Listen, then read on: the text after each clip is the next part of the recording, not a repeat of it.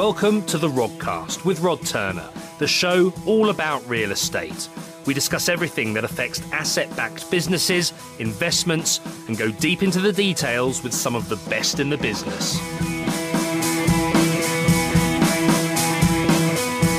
Hello, everyone, and welcome to another episode of the Rodcast. Today, I am joined by two fantastic guests. We have Simon Howley, the tax specialist from Bell Howley, and we're also very honoured to have Andrew Thornhill QC. So, for our listeners, we've had Simon Howley on the uh, on the podcast before a couple of times to talk about tax. For those of you who don't know Andrew Thornhill, so a bit of background is Andrew Thornhill became a QC in 1985. He has extensive experience across the full range of tax law, with a special emphasis on share schemes, inheritance tax, and capital gains tax planning, and also litigation. Uh, he advises on corporate reorganisations and the use of offshore structures to hold property assets, and has been described by the Legal 500 as being without doubt one of the most learned and experienced tax counsel in the UK. So we are clearly talking to the right people today about our tax issues. So thank you very much for coming on, Andrew and of course Simon. And today I guess we're going to talk a little bit about Section 24 mitigation, and some incorporation structures for landlords and property and businesses, and also a bit about estate planning and legacy. So Okay, perhaps let's kick off, shall we? Let's deal with the Section 24 issues. Yeah, obviously, it's, it's, it was announced a long time ago, 2015, by Mr. Osborne, the Chancellor at that time. It's important it only applies to residential landlords, not commercial, does not affect companies. We'll get onto that incorporation later on. It's not really applicable to if you're a basic rate taxpayer. It's only the high rate taxpayers that really get affected by this it's, it's quite a penal change in the law because it, it not only affects buy to let mortgages, it's all finance costs related to dwellings or the activity of, of renting out dwellings. So, as a, an extreme example, if that is your core business to rent out residential property, um, and you went and bought a car or a van to use within that, that, that business, the tax relief would also apply to the interest payments on that HP finance. Also affects, of, course, the arrangement fees and other finance costs applicable to, to any, any loans as well. So it's quite broad um, reaching changing the law, really. Well, the, it, it clearly is a bit of a political thing. Um, as you will remember, there was a lot of talk once about pension funds being allowed to buy residential property, and that was stopped. Um, but a lot of people see residential property as the best kind of pension. So Section 24 hits them very hard, denying them essentially higher rate tax relief for interest payments, and that the interest payments are obviously the largest part in most people's expenditure if they're buying accommodation to rent. What's the solution? The straightforward solution, as you said, uh, Simon, is the restriction in Section 24 doesn't affect companies. Secondly, corporation tax rates are falling. Therefore, there's a very strong incentive to take your property portfolio and put it basically in a company. That gives rise to quite a few problems, but we think uh, uh, that they're all capable of solution if they're managed properly.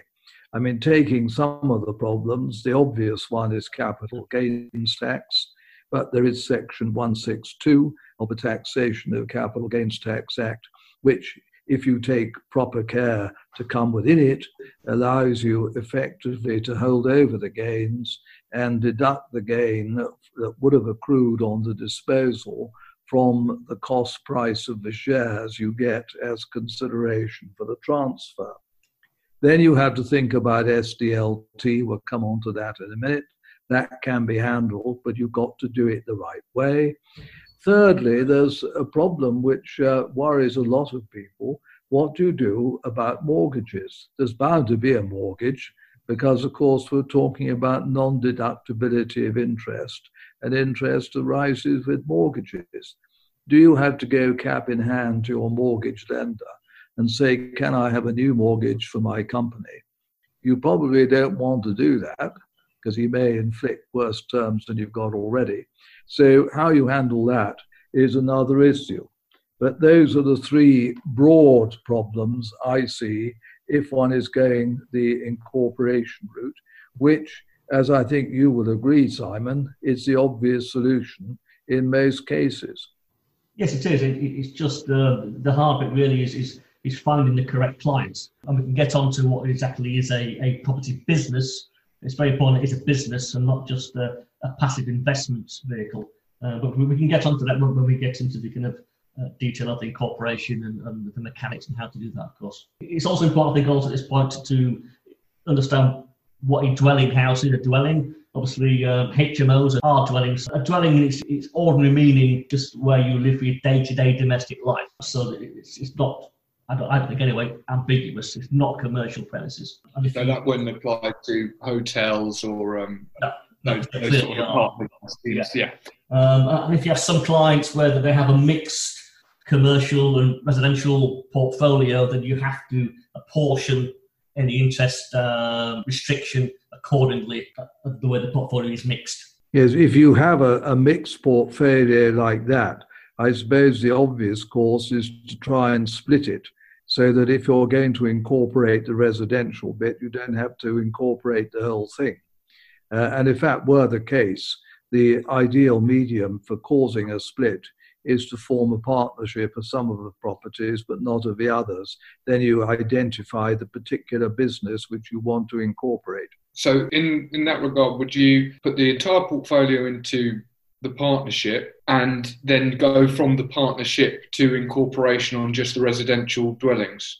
leaving out. No, no the, my point would be that suppose you've got a mixture of commercial and residential. You yes. haven't got a problem with the commercial. So, no. what you really want to do is take the residential and go into partnership, could be with your wife or with a company you own, and that separates the residential business from the commercial one, and then you only proceed to incorporation with the residential one because that's where Section 24 hits you. But of course, if you wanted to anyway have its your property portfolio held within a, um, a corporate wrapper, so, so, to speak, you could, I suppose, incorporate all your properties and maybe then have a holding company and then have a underneath that subsidiary for your investment portfolio and a um, subsidiary for your trading entities. Yes, there's no bar to doing that, but I think most people would say if as soon as you have a company, you create a double layer of capital gains tax, once within the company and once uh, on the shares in the company. And by and large, I think, unless you were married to having companies, you probably would say, well, I'll keep the commercial stuff outside a company. And is there is there any negatives that you can think of to incorporating the residential that maybe people might be looking at this to go, okay, I'm going to incorporate my residential portfolio because I want to mitigate the Section 24 issues. But could they be walking into any other issues that maybe they're not thinking about that could cause them problems? Well, I, I, would say the obvious trap they're walking into and they need to think about is how do you cash in? Mm. You see, if you stick everything inside a company, the company can sell a property, but then you've got to get the money out. Exactly. Uh, how do you do it? Suppose you put five properties into the company, you sell one of the properties, and you think, oh, I could like I could spend some of that money. You then got the problem of getting it out of the company, which isn't the easiest thing at all. So that I think you've got to think very carefully.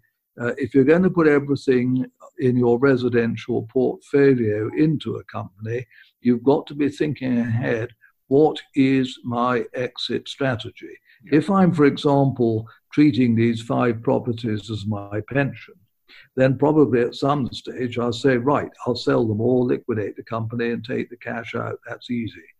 But if you want to sell a property piecemeal, putting it in a company actually is not a very good idea. So, is there then a way that someone could mitigate Section 24 who still wants to liquidate uh, or sell those assets in the future, maybe in that piecemeal scenario?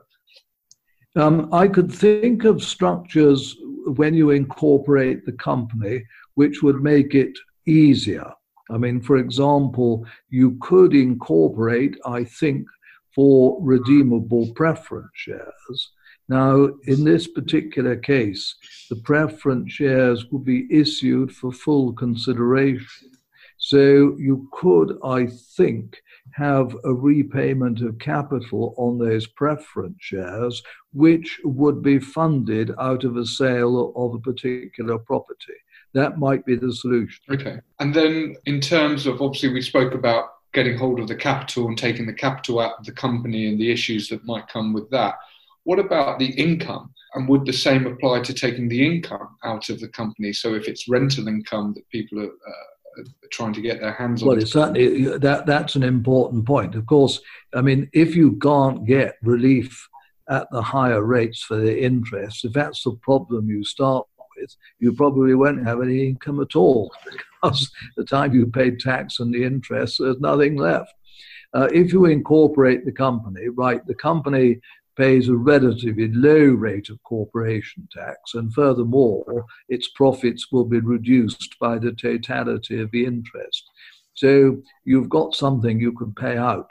And of course, the only two ways really you can pay it out are either salary or dividend. Now, if you take the first problem you put for us to look at, where the wife of the owner of the property was fully employed, I mean, she could still do some duties, bit of bookkeeping and so forth, which might enable her to take out a salary which came within the um, a, a, very low income tax rate. Uh, otherwise, it's dividends. The taxation of dividends is moderately severe, but not too bad. But that will be the, an obvious way of doing it. So just to kind of for the people listening about that example, I think we, we spoke about a couple who who were incorporating their own portfolio. That was obviously looking at the different duties that they had within that portfolio of it of how it ran. Because I think Simon touched on this point before. In order to incorporate that portfolio, it needs to be a, a, a business and not just an investment portfolio. Um, yes, that's true. Yes, although it's a funny thing actually on on that. Um, virtually anything a company does is a business, but when it comes to partnership, and we've got to talk about partnership when we come to SDLT. Um, in the partnership law, there has to be a business, but the case law makes it quite clear that simply renting a property is not enough. You've got to have a bit of activity. So, hopefully, in these cases we're looking at, we can say there's a bit of activity going on, a bit of management, etc., etc. Where that is the case, and let's assume there is, then it shouldn't be too difficult to justify some directors' salaries, uh, which will be deductible as management expenses by the company. You can't go over the top, but uh, it would be a useful way of extracting some money. Because there is no definition in the legislation of what a, a business actually is. So we have to go back to case law really, and the, the, the case of Ramsay um, gives us um, the indication of what a business might be. Shall we go over the, over the Ramsay case in a little, little, bit of detail before we get on to partnerships and stuff? Yeah, absolutely. Yes, I uh, Simon, do you want to say something about that case or not? Yes, yes, I will do. Yeah, I've got some because uh, Ramsay, it, it's it, it's she basically along with her husband, she had a HMO which was 10 flats, but it was on a large plot of land. There was grounds, there's a car park, a garage in, and Mrs. Ramsay could demonstrate that she spent more than 20 hours a week uh, doing things like repairs and maintenance, after the garden, uh, helping tenants there. So she was actively involved in managing the portfolio. So she could quite clearly demonstrate, in her case anyway, um, that she was running a business. So, but you'll you'll have to view the facts on each case as and when it occurs. But it gives us some guidelines really um, as, as, as, what kind of activity you need to do to justify to HMRC should they query it uh, what a business actually is. Can, can you just remind me, Simon, which tax was Ramsay concerned with?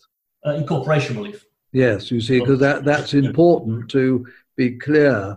Some the cases on business often uh, come up in different contexts. For example, with business property relief, you get the same issue, but the tests are different.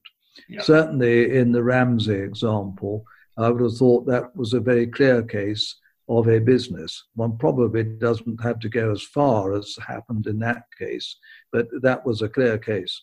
Yeah. So under Section 162 relief, incorporation relief, you have to transfer the whole of the business has to go into the uh, the company, as opposed to there is a, a, Section 165 where you can mix and match what you transfer. Um, right. It's a different relief. So, so can you just quickly explain the difference between a business property relief and incorporation relief then? Uh, well, I mean, it, it, it, really comes down to this. The law uses the concept of business in various places. If you want to get business property relief for inheritance tax, there's uh, there's certain restrictions. I mean, purely investments uh, type of operations are not businesses, and the law goes out of its way to say so. For partnership purposes, partnership is carrying on business in common with a view to profit.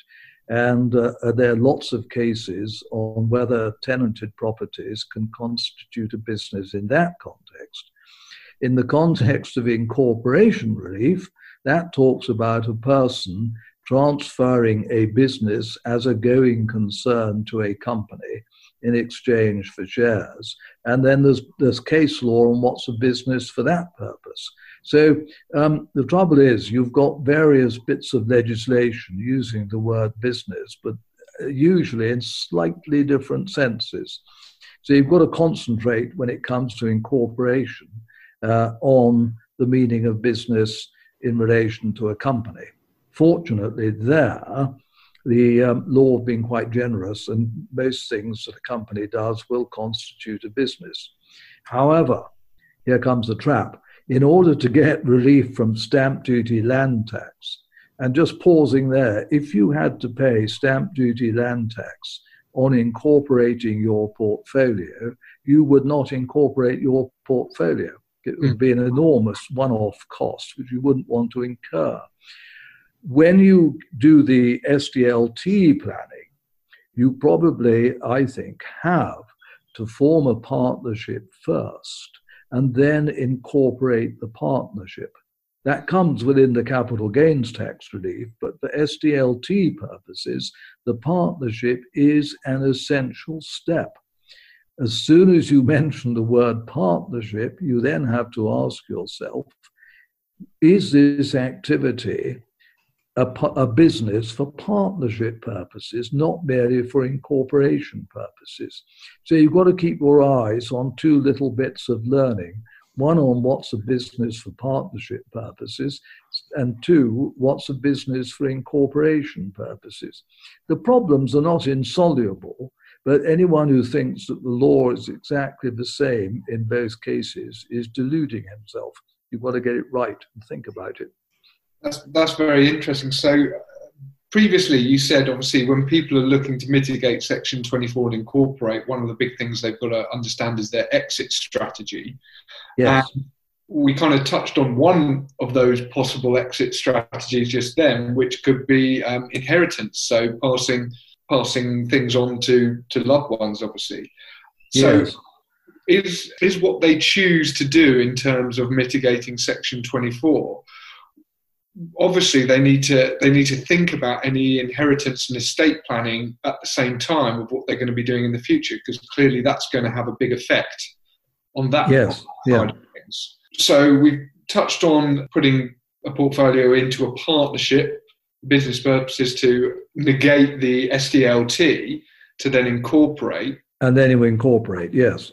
And would there be any reasons why someone might want to incorporate straight from that residential portfolio and not go through an LLP, just to incorporate it all at once? I think it's important to, to, to distinguish between an, an LLP Sorry, and a normal partnership. Yeah. A partnership, yeah. yes. Yeah, so obviously you've got a general partnership mm-hmm. between one or two or three in, in, in, individuals or partners. You've got a, a, an LLP, which is obviously is, is taxed in the same way as a normal partnership, but an LLP is a corporate body. So whilst we can incorporate a partnership between two husband and wife or, uh, or, or, two individuals, you can incorporate that partnership, but an LLP, you, you cannot incorporate it into the limited company. They're both legal bodies, so what, you can transfer the business of an LLP into a limited company, It's slightly different wording, which is important to, yeah. to distinguish between. Sorry, that was a that was a. Uh, they don't, why I think forget about LLPs and just say we're going from individual ownership to partnership to company. Yes. You've raised a very important question inheritance. You've got to be very careful. You see, putting your residential property in eventually into a company, while it's very nice from the point of view of Section 24, it isn't wildly effective for inheritance tax. But, it, but that really is because owning residential property is very unlikely to constitute uh, something which counts as a business for business property relief. So I suspect most people who incorporate do it because of Section 24, but they're taking the view that in the long run, the properties will be sold, they'll liquidate the company, and they've got a very nice, tidy lump sum, which is there for their retirement to be invested in various ways. Um, inheritance tax wise, forming the company isn't a particularly valuable thing because it won't qualify for BPR. If you were to form a company and if you said, I'm so wedded to these properties, I want my children and great grandchildren to benefit from them, which is possibly the case because property has been a very good investment over the last 50 or 6, 70 years. Um, you would have to do something else. You could, for example, create growth shares. Or, and perhaps have income shares in your company. You might keep the income shares Uh, which have a limited life and give away the growth shares. If you give them away now, their value could be quite low, so that in the long run, that, that you've saved inheritance tax. But I would say that that was something additional simply to incorporation. Incorporation on its own is not going to be particularly good at saving inheritance tax you, you need to do more. Another thing you could do, and people have done this, they incorporate a company and they then give away small shareholdings so that you fragment the ownership of the company. Uh, no one owns more, say, than 10%. What's 10% of a private company worth? Far less than the underlying asset value. So that could be a strategy which could be pursued. Um, all I think I would say is inheritance tax is a separate topic from Section 24.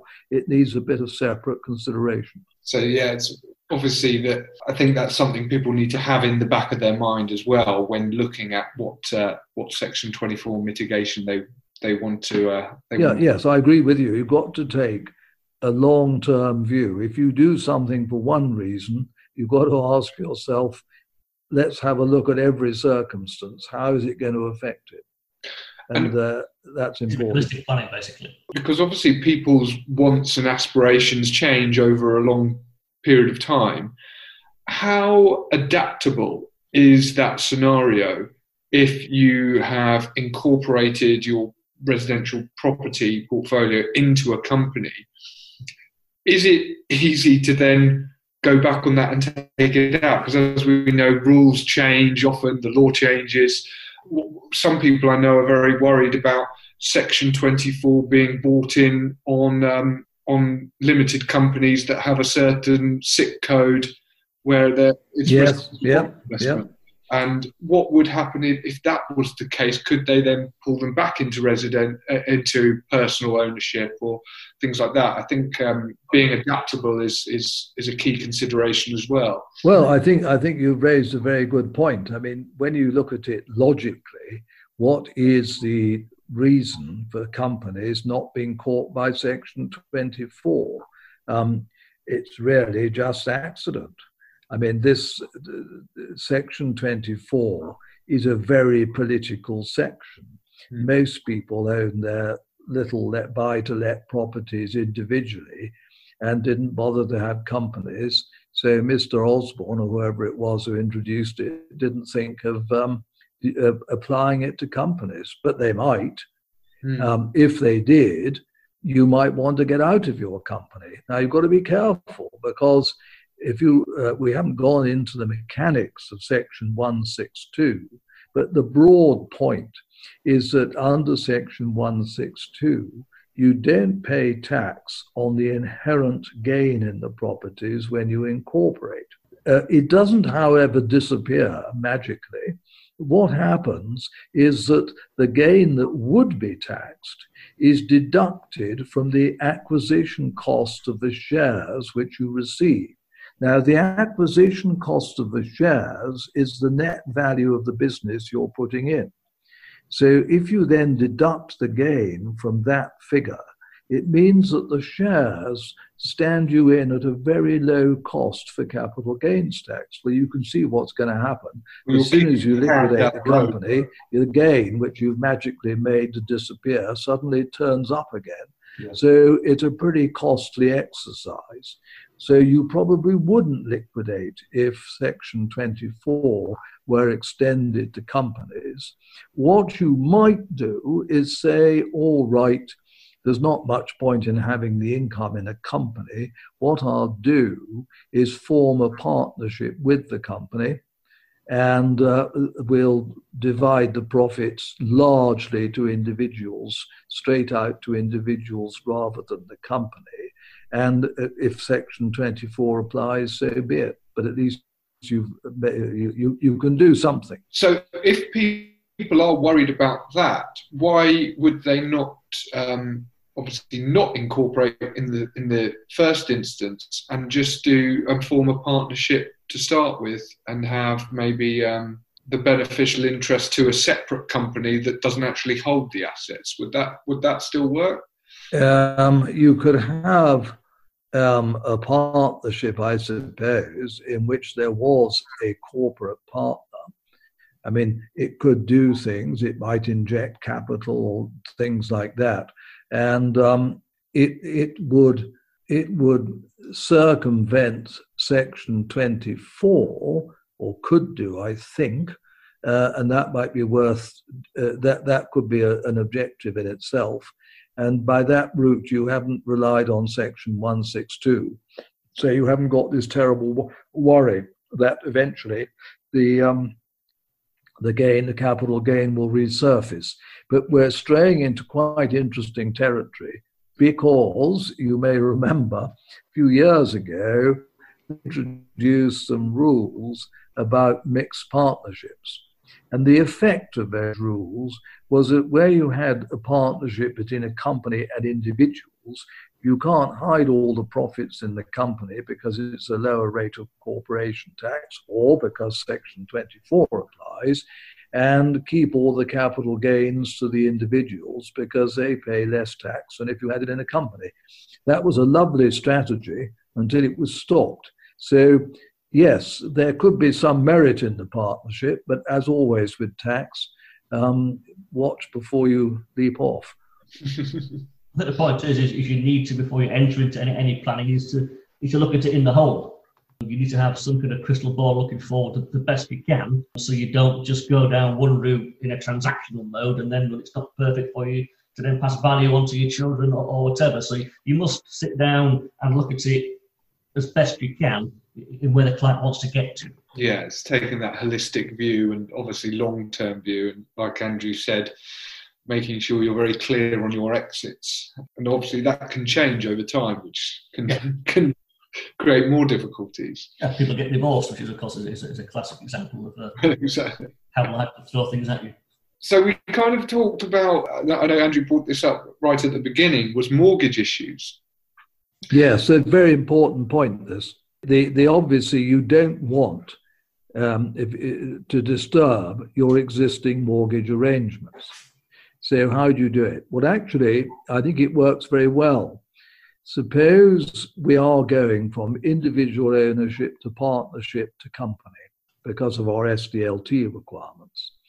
Typically, when you form the partnership by introducing a new partner, the partner who already holds the properties will say, I declare myself trustee of my interest in these properties, subject to and charged with the existing mortgages upon trust for the partnership.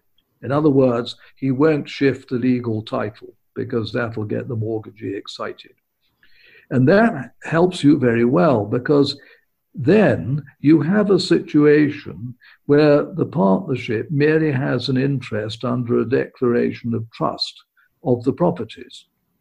When therefore you incorporate the business, the partnership is transferring its beneficial interest under the trust to the company. And although that counts as a transfer for SDLT purposes, it means, of course, that you don't have to do any mucking around with the legal estate. All that happens is the company says, we acknowledge that we're taking over the properties subject to and charged with the mortgages. We will pay the interest and hand the, uh, uh, the, um, interest over to the lender or possibly hand it over to the legal owner who then hands it over to the bank or mortgage lender. And that, I think, works perfectly satisfactorily from that point of view. The company claims its deduction for the interest because it's provided the funds for paying the interest, and uh, all works very well. The whole interest of the original owner has been, sorry, the whole interest of the partnership has been transferred to the company. That's what Section 162 requires. And we haven't made any inroads onto the more into the mortgage arrangements.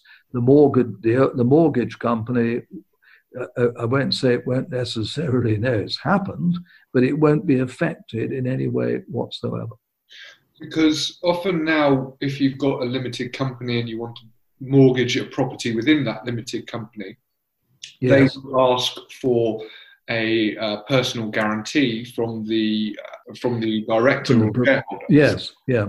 Company. So, in would that then create an issue for the mortgage company if they oh, don't. Oh, no, no, no, hang on, because look, um, we started off with the situation, let's call him Mr. A. He owns 10 properties, they're all subject to mortgages. He's the person liable on the mortgage. He takes, let's say, Mrs. A and the partnership, and in due course, the partnership transfers its business to the company. Now, what's happened to the mortgage? It's still in Mr. A's name. Well, you see, the mortgage company is going to say, look, we don't worry about a guarantee from you, old chap, because you're liable anyhow. you, you, you've got to pay the interest. So, I mean, um, from Mr. A's point of view, it's very nice from Section 24 and deductibility. From the point of view of liability, he's exactly where he was in the first place. Okay, understood. So it's also important to, to some lenders don't like the deduct declarations because they actually don't um, allow you to do that. So it's important to check lenders' conditions as well. Yes, that's a very important point, uh, Simon. Because some people, I think it's a legal obligation to advise a lender if you do enter into a deed of declaration or deed of trust. So it's, it's not for all lenders, but some lenders. No, absolutely right. Um, the first thing to do is check the mortgage document very carefully. Yeah, so it's all, yeah it's all holistic. If you look at all the legal issues, the accounting issues, the tax you can normally fit, there are reliefs there as well. So you have to look at everything to to make sure you don't kind of fall foul of any small pitfalls. Absolutely. Going back to the partnership to in, to then go into incorporation. Yes. Would there be any scenarios where you'd want to incorporate that portfolio without going into the partnership first, without creating that partnership? I think the they would it's SDLT, which, um, as far as I can see, is the real reason for having the partnership. If you look at the SDLT rules, they they cater for partnerships going into companies. They don't, I think, have anything to deal with sole proprietors going into companies. They should have something, but it isn't there. Schedule 15 of the Finance Act 2003 is very clear about partnerships incorporating, but not about anything else. So SDLT is the driving factor, I think, for um, having a partnership. The only other factor which sometimes requires there to be a partnership is where you want to be quite precise about which properties you want to incorporate You then separate out the partner properties you don't want to incorporate and put only the ones you do want to incorporate into the partnership. Because you remember for 162 relief, you've got to transfer the entire assets of the business as a going concern. So if you've got to carve out bits you don't want to incorporate, you have to form a separate partnership to do it.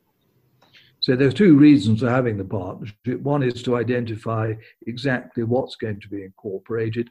The second, almost inevitably, is to avoid S or not not avoid SDLT, perhaps come within the SDLT reliefs. Yeah, because if, if you, went straight from sole trader to to a company, of course you would be the owner of that company. So therefore you're a connected party, and therefore you, would be hit with the stamp duty charge straight away.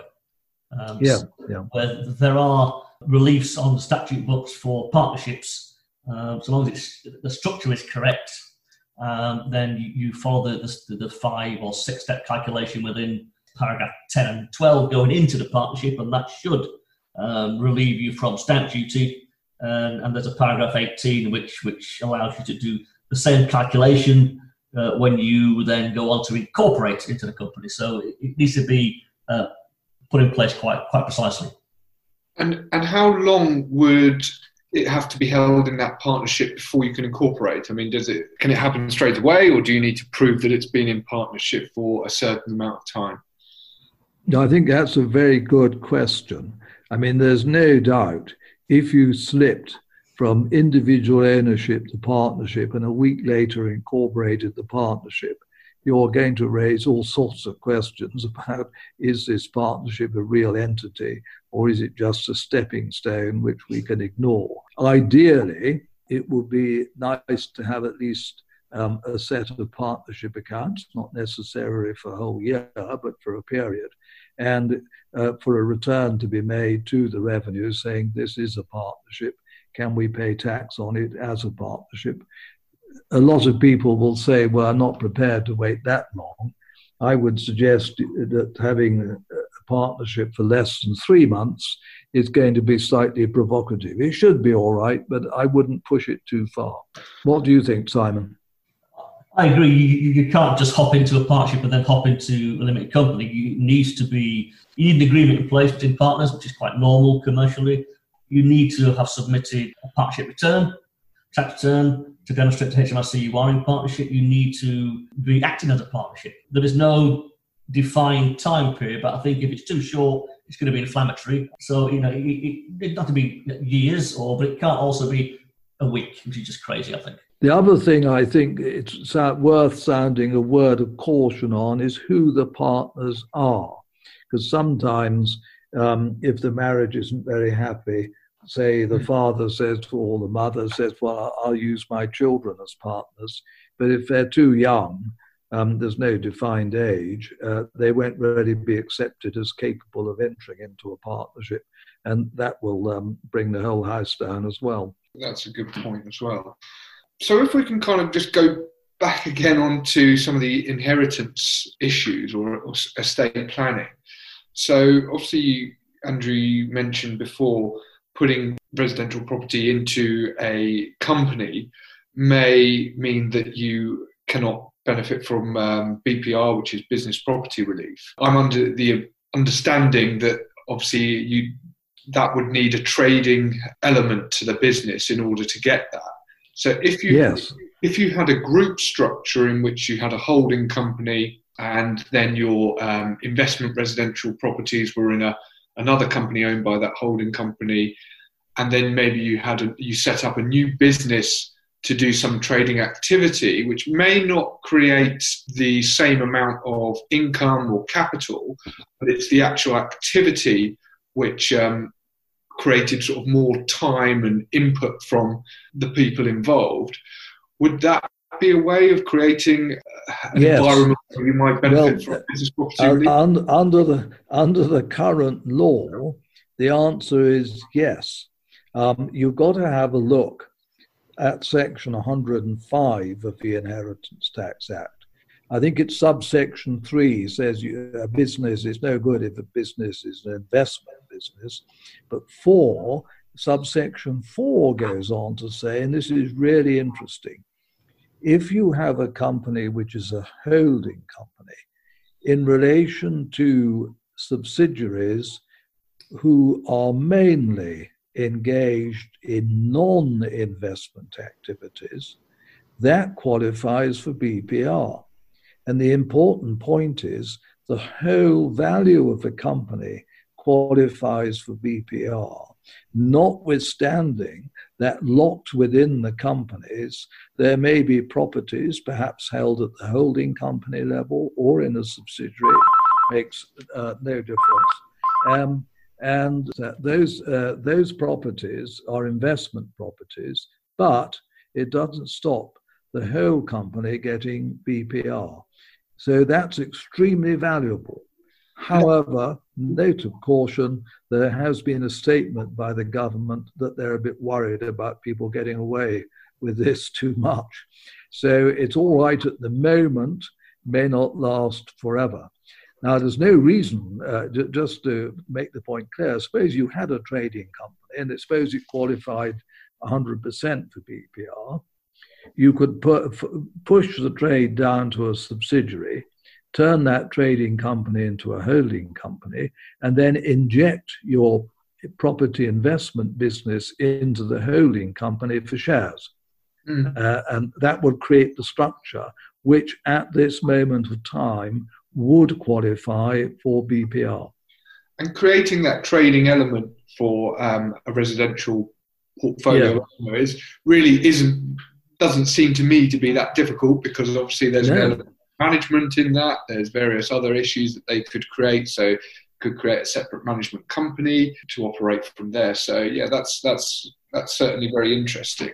Yeah, yeah, but do remember 1054 talks about the activities being wholly or mainly non-investment. Now, yeah. what does that mean? It means how much time you devote to it, certainly. Look, it means look at the relative profits of the two sides and possibly also um, look at the relative value of the two sides. So, of course, the property values may be the, the higher one. So, it's quite a careful balance. But at the moment, that's an extremely good strategy. The other thing, while you're on inheritance tax, is worth talking about, I suppose, is this. Suppose you have got a family that's got a property investment company and a trading company. Um, what about if you want to finance the trading company, borrow all the money in the property company or against its shares, so you reduce its value? Uh, and then the, the value of the borrowed money goes into the trading company whose value increases. You, you can play around with this quite a lot and yeah. use the property as a weapon to raise cash, which then goes into the business side, and that gives you a very good result. That isn't totally threatened by legislation. There is some legislation against it, but it can be got round. That's that's really really interesting. Obviously, for business property relief, that will affect anything you're handing down to the next generation. Correct. Now, correct. What if someone wanted to leave a legacy of these residential properties and the income that they provide ongoing, so say for the next generation? Is there something that they could set up now or on their death in order to create that? And would incorporation help that or hinder it? I, I, suspect the answer is that if you want to give properties to the next generation, you probably are going to end up by saying, look, if I've got four children and I leave these properties in some way for the benefit of these four children, there's going to be an argument sooner or later because one will say, I want the capital out, and the others will say, don't be stupid, we're going to hold on. And I think that consideration probably takes precedence over everything else. You don't want to create a family row in the next generation. So, quite frankly, I mean, assuming you survive Section 24, um, I think that um, most people would say, let's leave one property to a particular child so they know where they are. Now, it may be in some cases there you're looking at a very valuable portfolio, and there's no, it's a different kettle of fish. There's, there's something that produces a very good income, which is going to grow. Um, having a corporate vehicle then is quite useful because it's a very good way of splitting the value of the company between a number of people, which means in the long run, you're hiding a lot of value in the shares because the shares aren't worth very much. So that's where a company does, I think, come into its own a bit more. And that's where you talked previously about the growth shares and income shares. Well, you might do that. You might do that as well. You see, the growth shares and the income shares could be particularly valuable for the first generation that incorporated the business, once you've got the business incorporated and split the value like that, then the value will go on being split uh, for later generations, and it's, it, that's very valuable. And I think there's a lot to be said for that arrangement, provided you know that the general idea is to keep these properties in the family in the long run and let them accumulate in value. Whereas if it's going to be let each child have a property, if they want to do something in life, they can sell it and do what they like with it, that's a different kettle of fish. Goes to a point which I think is ter- terribly important. Never let tax wag the, the inheritance tail. In other words, always ask the family what in the long run do you want to achieve? Never mind tax, what do you actually want to do? Uh, mm-hmm. you've got to get that right first. And when might a trust come into play? Well, um, trusts, um, the trouble with trusts is that um, the, the, good thing, of course, you can have a discretionary trust, mm. which means that no one can force um, the realization of anything, can go on for a long time as long as you've got some good trustees, that's a good idea. Um, trusts um, pay a relatively high rate of capital gains tax, so they're not particularly attractive from that point of view. Um, on the other hand, it's much easier to get money out because you haven't got a company. If you sell a property, you can dish the capital out. So I think um, where you feel that a sale is likely to happen, I would say have a trust in preference to the company. Because with a company, it's so much more difficult to get the money out. So you've perhaps got three grades. You've got a family where each person wants one property. That's very simple. Mm-hmm. You've got a family where uh, uh you do want to be able to sell properties and dish out the capital. That's when the trust might be best. You, then you have the situation where you poss- possibly got high value property, which will go on appreciating forever. That's where the company might be the best option. Brilliant. Do you have anything to add on, on that, Simon?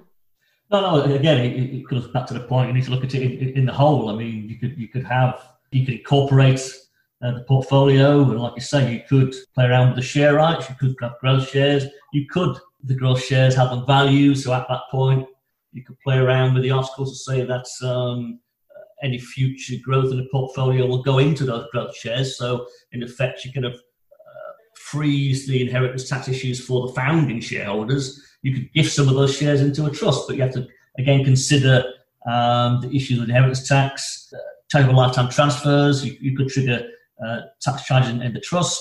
If there's income rights attached to those growth shares, then obviously the settlement legislation will probably tax the income if your kids are minor children back on the parents. So it's quite complex to look at that, but you can do things. But you need to look at things really in the whole and try to tick all the boxes uh, of, of, of, all the taxes. Definitely. So there's there's obviously several different things to look at when when looking to mitigate Section 24. We touched on the obviously you, you gave a very good explanation of the difference between a partnership and a limited liability partnership. Would there be any case uh, where you would create a limited liability partnership in terms of residential property? Um, they, they, operate, obviously, uh, an LLP has members, mm. uh, whereas the partnership has partners, but they're taxed exactly the same. You, you look through the partnership to the individual members, but an LLP is a corporate body. So it, it's, it's created legally at Companies House, and therefore you must dissolve it legally at Companies House. Yes, it gives you limited liability the same as, as, as, as a company, but it, it is pretty much a partnership. But uh, it's more formal, so it, it would be useful maybe if you're renting out properties and there's risk of uh, being sued by your tenants. That'd be more useful. Whereas with a, a partnership, there's no distinction. Therefore, you are fully liable as a partner. So in that sense, it, it, can be useful to use LLP, but there are downsides to using them as well. Obviously, you wouldn't be able to get mitigation of Section 24 through an LLP. Uh, no, no, because in effect, it's it's not a company.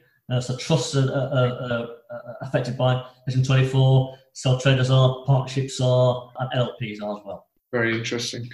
So clearly from from what we've discussed going through the partnership to incorporation seems like a sensible idea if someone has done their homework and has looked at their their exits and then another thing to maybe consider would be um, having that corporate partner there for partnership as well um, but obviously things to understand are looking at the exit your your exit strategy and also um, to make sure you read your mortgage terms as well if you've got to let yes. them know. yeah, sorry, like that's happening, and uh, and to discuss with your family as well what you're what you're wanting to do in terms of inheritance and, and what the goal is there. Um, so yeah, that's been that's been very very interesting. Is there anything else you'd like to discuss while we're here on mitigating Section 24 or estate planning? I think we've probably covered most of it. I mean, we haven't talked a great deal about Section 162. I mean, it's um, actually fulfilling the requirements. You know, you've got to make sure all the assets of the business are transferred. It is worth saying, though, that the one exception is cash.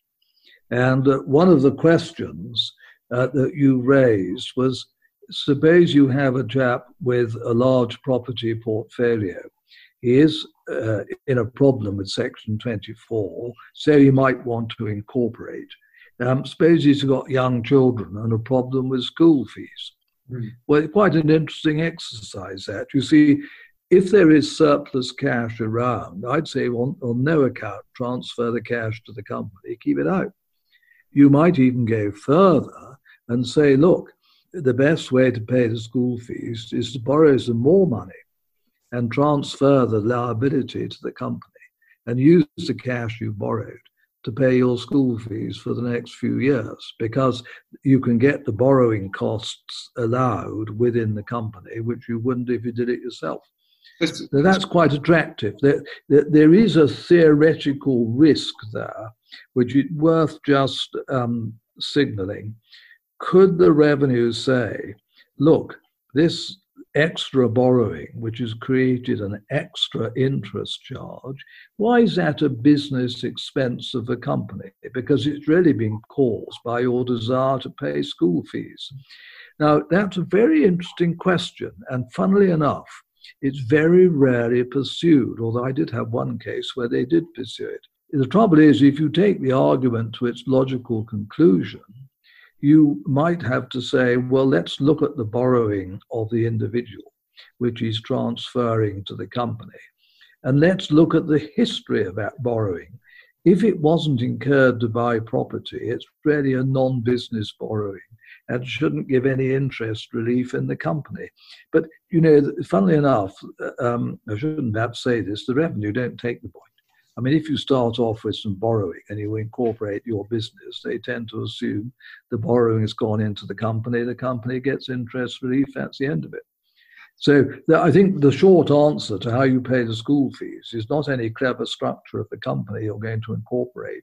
It's get get the money out before you incorporate. So borrow whilst it's in the personal name against the assets, and then incorporate that into the into the. Company. Yes, I mean you've got an existing mortgage. You go along to the lender and say, "Can I borrow an extra two hundred thousand because I've got to pay four years school fees or something like that." Now, what happens if people are already have already incorporated? Is there anything clever on the uh, on the school no? Well, that, that, that's less easy. If you've already incorporated, I mean, the bird has flown, really. If you then started borrowing money in the company to pay out for school fees, it, it wouldn't be deductible, I don't think. It hmm. may well be a well, it would be a distribution of some kind, so it wouldn't work. Okay, so I think it's like like everything in life: think before you act. Don't have kids.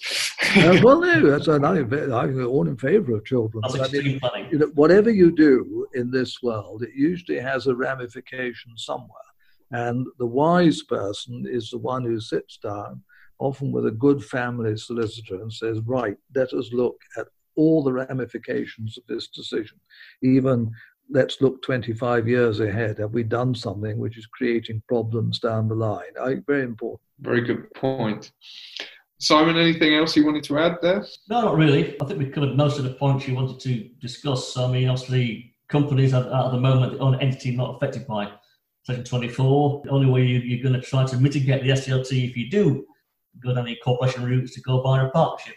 Just there are specific rules and calculations to do on that. Again, it, it comes down to, as I've mentioned before in previous podcasts, you need to really sit down and think these things through, get the planning done correctly at the time, and try to consider everything, not just the tax issues, the legal issues, uh, the accounting issues, the commercial issues, and also if it fits in with your family as well. Um, that's the important thing. So it's not just a tax; it's, it's the whole shebang. It needs to be um, thought about, really. So, if our listeners want to get in touch with uh, with you, maybe to take their incorporation um, a little bit further, or, or maybe discuss what what might be relevant for them, how can they get in, in touch with you? You can email me, of course, um, at showley at bellhowley.com, and then I can liaise with Andrew, um, and we can either do a video conference, which seems to be uh, the thing at the moment, the climate, or we can, when things get back to normal, we can meet up and discuss. But I'm happy to. So there's, there's one. Um, there's one extra point I think I, it's worth just making. Have we got time to do it? Absolutely. Well, it just seemed to me one, one of the great virtues of incorporation, which we haven't actually mentioned, well, it's only mentioned in passing, is suppose you've got a valuable property. Let's say it's worth a thousand, but it only cost you a hundred. That is a huge gain.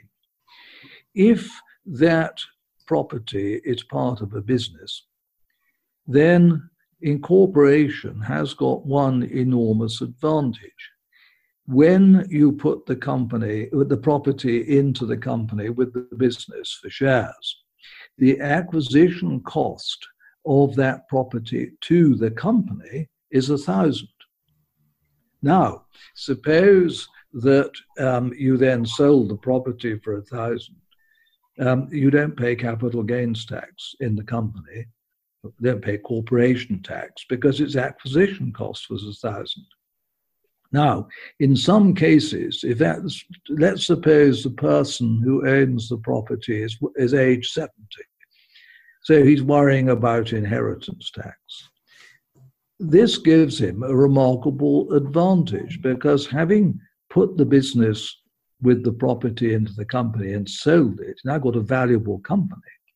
There's no reason, of course, why the valuable company shouldn't then do something which qualifies for business property relief.